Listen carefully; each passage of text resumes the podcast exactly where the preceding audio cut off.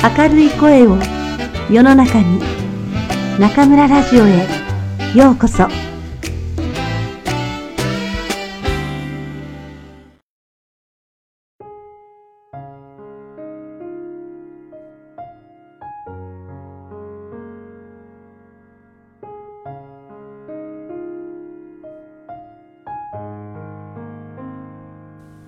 鈍感力、渡辺淳一。眠れる大人。よく眠り、すっきりと起きられる。この睡眠力こそ人間の基本的な能力そのものです。睡眠力なくして人間が健康であり、人を愛し、仕事に専念することはできません。よく眠れること。これもまた紛れもなく才能なのです。数ある鈍感力の中でも、その中心となるのがよく眠れることです。これを睡眠力と名付けると、睡眠力はすべての健康と活動の源です。睡眠力なくして人間が健康であり、人を愛し、仕事に専念することはできません。よく眠れること、これもまた紛れもなく才能なのです。ろくまんじかんの損。はじめに睡眠力と言いましたが、これは単によく眠ることだけではありません。それと同時に、すっきりと起きられる覚醒力も必要です。よく眠り、いつでもすぐ起きられる。このためには、まずしっかり眠ることが大切で、ここではこの両方を含めて睡眠力と呼ぶことにします。寝つきが良くて寝起きがいい。この睡眠力を持っている人に対して、寝つきが悪くて寝起きが悪い、睡眠力の劣っている人は人生においてどれほど損というかマイナスを被ることか、その大きさは容易に計算することができません。しかし今、一般の人がいちにちななじかん眠るとして計算すると、床についてすぐ眠れる人とにじかんぐらい悶々として眠れず、目覚めた時にまたにじかんぐらいぼーっとして仕事ができない人とでは、いちにちによじかんの差が生じます。これをいっかげつをさんじゅうにちとして計算するとひゃくにじゅうじかん、いちねんにするとせんよんひゃくよんじゅうじかん、一生で見ると人が最も活動するはたちからろくじゅっさいのよんじゅうねんかんだけを見てもごまんななせんろっぴゃくじかんのロスということになります。このろくまん近い時間を有効に過ごすか否かは、その人の一生に大きな影響を与えることは言うまでもありません。もし精神的にも肉体的にも同じ能力を秘めていたとして、一生の間にろくまんじかんの差があっては、睡眠力の弱い人は強い人に到底勝ち目がありません。実際、それぞれの世界でそれなりの仕事をしている人のほとんどは睡眠力を持っている人です。私もそういう人たちに何人もお会いしてきましたが、皆すぐ眠れてすぐ起きられると簡単に言われます。睡眠力が優れている人は、このように人生において大きなプラスを与えられているわけで、ここではこういう人たちを眠れる大人と呼びたいと思います。もっとも、これだけ時間の余裕を持っても、その間、ただぼんやり過ごしているのではあまり得にはなりません。しかしそれでも、睡眠力の弱い人よりは様々な面で得することは言うまでもありません。寝て起きる訓練。よく眠ることは素晴らしいと言われますが、その最大の理由は眠ることがすべての体力の基礎だからです。人間に限らずすべての動物は眠ることによって体力を強め、活動する力を獲得します。人間もライオンも犬も猫も眠ることによって力をつけ、体も頭も活発に働くようになるのです。赤ちゃんに対して、寝る子は育つというのはその通り。まさしく、眠りは成長の原点です。さらに、眠りの素晴らしいところは、それによって体力を回復できることです。どんなに疲れて、身も心も消耗しきっていても、はちじかんないしじゅうじかん、昏々と眠り続けたら、それ以前と同様の体力を回復することができます。眠ることは単に眠っているだけではなく、その間に失われた体力を回復しているのです。人間が夜眠るのは一日の疲れを癒すためです。そして一晩ぐっすり眠ったら、翌日また爽やかな気分で仕事や家事に立ち向かうことができます。かつてというより今もあると思いますが、眠らせない拷問というのがありました。小さな部屋に人間を閉じ込め、絶えず光や甲高い声を浴びせて眠らせないのです。これを繰り返されると、いかに強靭な人も睡眠をとることができず、精神がズタズタに切り裂かれ、ついには発狂します。このことからもわかる通り、睡眠は体を休めるだけでなく、頭の精神の休養にもなるのです。眠らなければ人は頭が動かず、ついには精神に異常をきたします。幸い、私はよく眠れます。床についてに、さんじゅっぷんはおろか、じゅっぷんくらいで眠ってしまいます。無論、疲れた時はいわゆるバタンキューといった状態です。これは若い時からそうで、今も同じです。これには特別の仕掛けはいりません。床に横になっても、椅子に腰掛けていても、楽な姿勢で目さえ閉じていれば眠れます。もちろん疲れていればという状態のもとでですが。したがって遠くの公園に行くときなど、前夜伸びすぎたり遅くまで仕事をしてあまり眠っていないときほどよく眠れます。それもまず空港まで車で行く間中眠り、ついて飛行機に乗るとまた眠り、そこから会場までの車の中でまた寝て、会場に着いた頃ようやくすっきりして予定通り公演を終えることも少なくありません。こういう私を見て秘書の M 君は呆れていますが、私はこれを睡眠力という才能だと思っています。実際この才能があるからここまで持ってきたとも言えます。もちろん寝起きもよく、目が覚めて一度顔でもこすればたちまちすっきりします。実際そうでなければ起きてすぐ公演などできません。私がこういう睡眠力をつけた原点は、かつて医師だった頃の訓練のおかげと言ってもいいかもしれません。大学病院に行った頃、私は外来や入院患者を見ながら、夜は様々な動物実験をしていました。その中に、犬ににじかんおきに注射をするという仕事がありました。昼はもちろん夜中もですが、この夜の注射は応えました。正確ににじかんごとにするためには、ほとんど徹夜で起きていなければなりませんが、それでは疲れて昼の仕事ができませんと言って寝てしまうと寝過ごすかもしれない。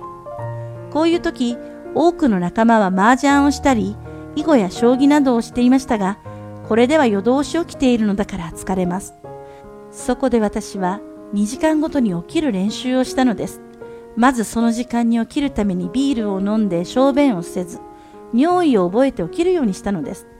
それでも初めの頃は寝過ごしたり、トイレが空いてない夢を見て慌てるなど、いろいろありましたが、最後に考えついたのが、にじかんごに起きるんだぞ、と自分に何度も言い聞かすことです。結果としてこれが一番有効で、次第に守れるようになりました。おかげで私は今でも、だいたい決めた時間に起きることができます。無論、医局には、きちんと起きられない仲間もいました。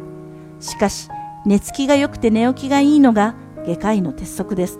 なぜなら、当直の夜、いついかなる時に急患が運ばれてきたり、入院患者の容態が急変するかもしれません。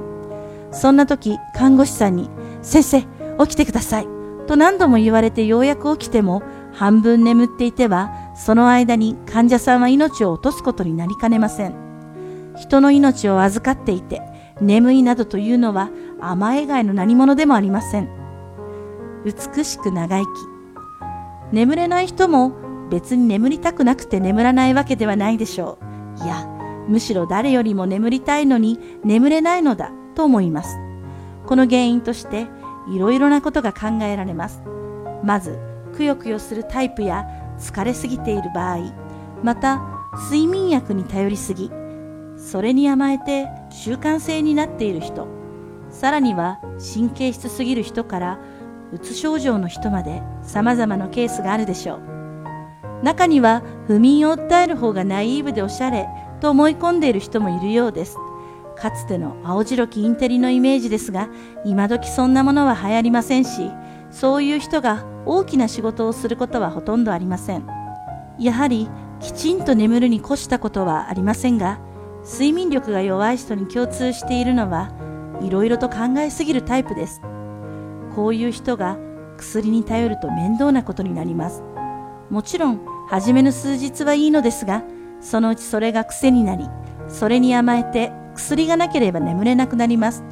こうなると薬で自分の体をいじめ、それで眠り、また薬がないと眠れないという悪循環に陥り、すべての面でひ弱で甘えた体質になってしまいます。では、こうした不眠をどうして治すのか。ここで思い出されるのは、戦争中、連日激しい訓練と労働を強いられた兵隊たちは、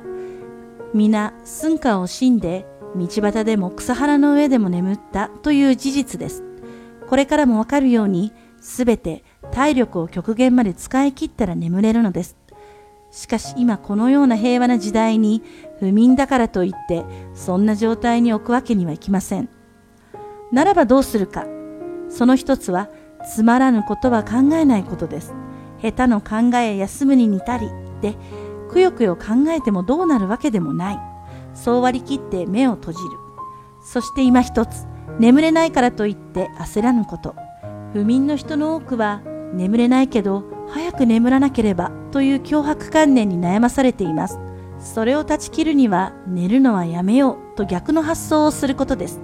もちろんこれでますます眠れなくなるかもしれませんが、それを繰り返しているうちにいずれ眠れるようになるはずです。なぜなら眠りは人間に備わった自然の本能なのですから。それにしても世の中には不眠のかけらもなく、よく眠る人がいます。私の知っているおばさまもよく眠る人で、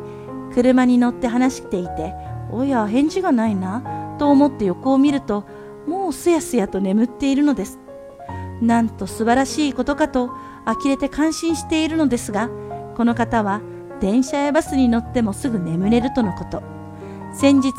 仲間との某温泉への一泊旅行では、バスが発車した途端に眠って、温泉に着いたらパッチリ目が覚めたとか。彼女のことですから、宴会の時はさあ食べましょうと真っ先に箸をつけ、会費の倍くらいお酒も飲んでぐっすり眠ったに違いありません。無論よく眠るので、いつもお元気で肌ツヤもよく、年齢よりははるかに若く見えます。これに比べて私は車では眠ったことがないし、布団や枕が変わるとよく眠れなくて困るわと眉を潜めているおばさまもいるようですが、おおむねそういう人から病気になり、早く亡くなるようです。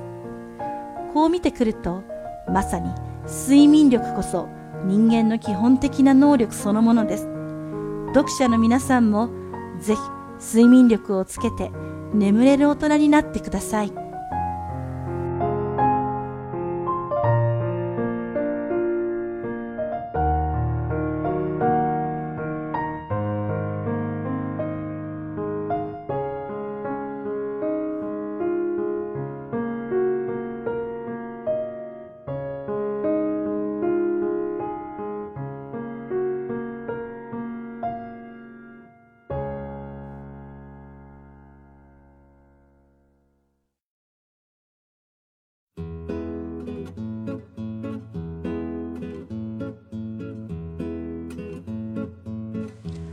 皆さんこんばんは。今夜も中村ラジオへようこそ。私は当ラジオ局のディスクジョッキー中村です。今日は夏至の日、一年で一番昼の時間が長い一日です。武漢は梅雨の中休み、部屋の外ではここぞとばかりおじさんたちが草刈りをしていて、辺り一面草の青臭い香りがしています。期末テストも一つ一つ終了していき、今学期も徐々にフィナーレの気分になってきましたが、となるとやってくるのが日本語能力試験です。受験生の皆さん、準備はいかがですか？テストは答えがあるものですから、成功する方法は必ずあります。あとじゅってんあればなんとか合格できるかもしれないと思うあなたは、今から模擬問題の文字ごいのところだけを集めて、ミスがなくなるまで解いてみましょう。この方法が短期間で最も早く効果が出るはずです。そしてとにかく明るく前向きにくよくよしないこと、これが一番です。今回の鈍感力では眠れる力がテーマになっていますが、私も不眠で悩んだことはほとんどないですね。というか、どうやったらもっと睡眠時間を減らしても大丈夫かと本気で調べたりする中村なんですけど、午後のじゅっぷんかんお昼寝や移動の時はディディダチュアやヨープーを使って車の中で細切れに寝ては体力温存に努めています。人間、自分に合ったいい睡眠と気分の良い食事が何よりも重要ですね。睡眠時間といえば、猫の睡眠時間は人間のにばい以上で、子猫時代はじゅうはちからにじゅうじかん、大人になってもじゅうよじかんも眠るんだそうですよ。猫という呼び名も寝る子の猫から来ている説があるとか、道理でうちのマルとカッパも暇さえあればうとうとしているんですね。その寝姿が何とも言えず可愛くて癒されるんですが、そのカッパちゃん、今ちょっと困ったことになっているんですよ。まずはママのマルとじゃれ合ってるうちにあちこち噛まれちゃって、目の上には大きな傷がボクシング選手みたいにふたつできちゃったんです。ハゲまでできちゃって、女の子なのにね。それだけじゃなくて、顎の下にも人間でいうところのニキビができちゃって、これまた毛が抜けて結構大きなハゲができちゃったんです。獣医さんに相談して薬を購入したんですが、それが一つひゃくはちじゅうえんもするんですよ。くんくんが使ってる日本のライオンが出してるニキビ治療薬だってろくじゅうえんぐらいなのに、お猫様はそのさんばい。全く痛い出費です。でも可愛い寝姿を見ていたら、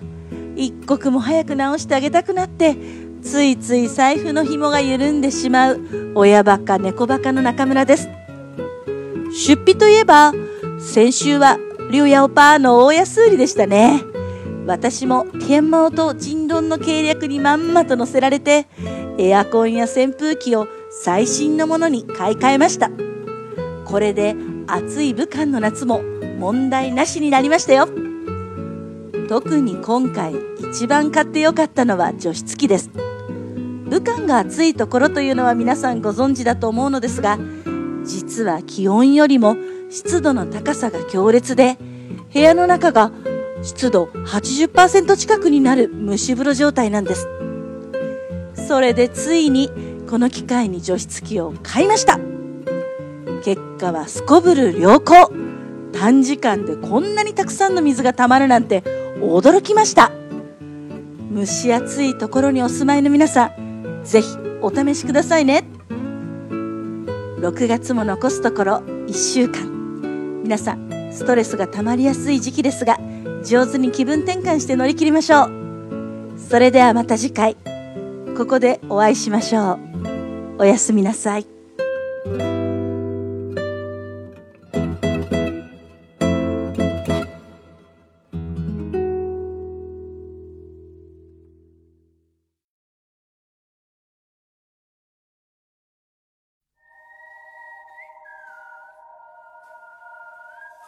くんちゃんのおまけコーナー。皆さんこんばんは。くんちゃんのおまけコーナーへようこそ。大家好，我是中村电台的制作担当棍棍，欢迎来到おまけコーナー。转眼就到了学期末，校园里的小听众们应该都已经进入了复习周，处于紧张的备考状态中吧。离七月三日的日语能力测试也只剩将近五天左右了。坤坤和中村老师在最后的备考冲刺阶段给出的建议是，尽可能的多做词汇和语法部分的模拟题，并且一定要把错题记住。强烈建议想要临时抱佛脚型的选手，在这最后的五天里刷题刷题再刷题。考试当天如果再想攒一点好运气，那就请在考场附近寻找Nakamuraラジオ的踪迹吧。前几天我们在微信上招募了几位热心的小天使，这些小天使们将会代替中村老师，将Nakamuraラジオ应援文件夹传递到各位考生手中。武汉大学和华中科技大学考点的同学还有机会见到中村老师本人哦，保证勇于冲上去搭讪的同学能够高分通过，哈哈。另外，安徽合肥中科大、北京大学、北京第二外国语学院、中国海洋大学、浙江工商大学下沙考点、大连理工大学、大连外国语大学旅顺校区、深圳大学、深圳职业技术学院、广东外语外贸学院、中山大学、上海外国语大学、苏州大学等考点的同学们，如果收到了Nakamura Radio的应援文件夹，一定要先对小天使道一声辛苦了，再扫码收听中村老师的应援 message 哦。祝所有参加考试的听众们都顺利通过。然后，因为夏季实在无法抵挡长沙臭豆腐、口味虾、湘西泡菜的诱惑，中村老师决定，七月三日能力考结束后，七月四日携Nakamura Radio工作小组一起出征长沙。如果有七月四日在长沙的听众朋友，请一定要通过微信公众平台与我们联系，我们可以一起胡吃海喝，酒足饭饱后在一起从诗词歌赋聊到人生哲学。现在已经有两位听众报名了，期待与大家面基。再往后，人见人爱花见花开的暑假就要来临了，大家都有些什么打算呢？中村老师暑假会在武汉开办合宿特训班，现在正在招生哦。具体的上课时间、课程内容、报名方式，请关注我们的微信公众平台。所剩名额已经不多了，要报名的同学赶快哦！还有好多听众过来跟我们说，很想来武汉参加合宿特训，但是因为暑假要去旅游、学英语、考驾照等等，或者因为家长无论如何都不放心，所以无法去武汉。于是我们又开设了八个网络小班，分上午、下午、晚上这三个时间段，有必备词汇班、必备语法班和商务礼仪敬语班等等，大家可以根据自己的空闲时间和需求自由选择班级。具体的开班情况还是请关注我们万能的微信公众平台。第一批班级七月十一日就要正式开班了，学生党组团报名还有难得的优惠哦，快到我们碗里来吧。それではまた次回ここでお会いしましょう。おやすみなさい。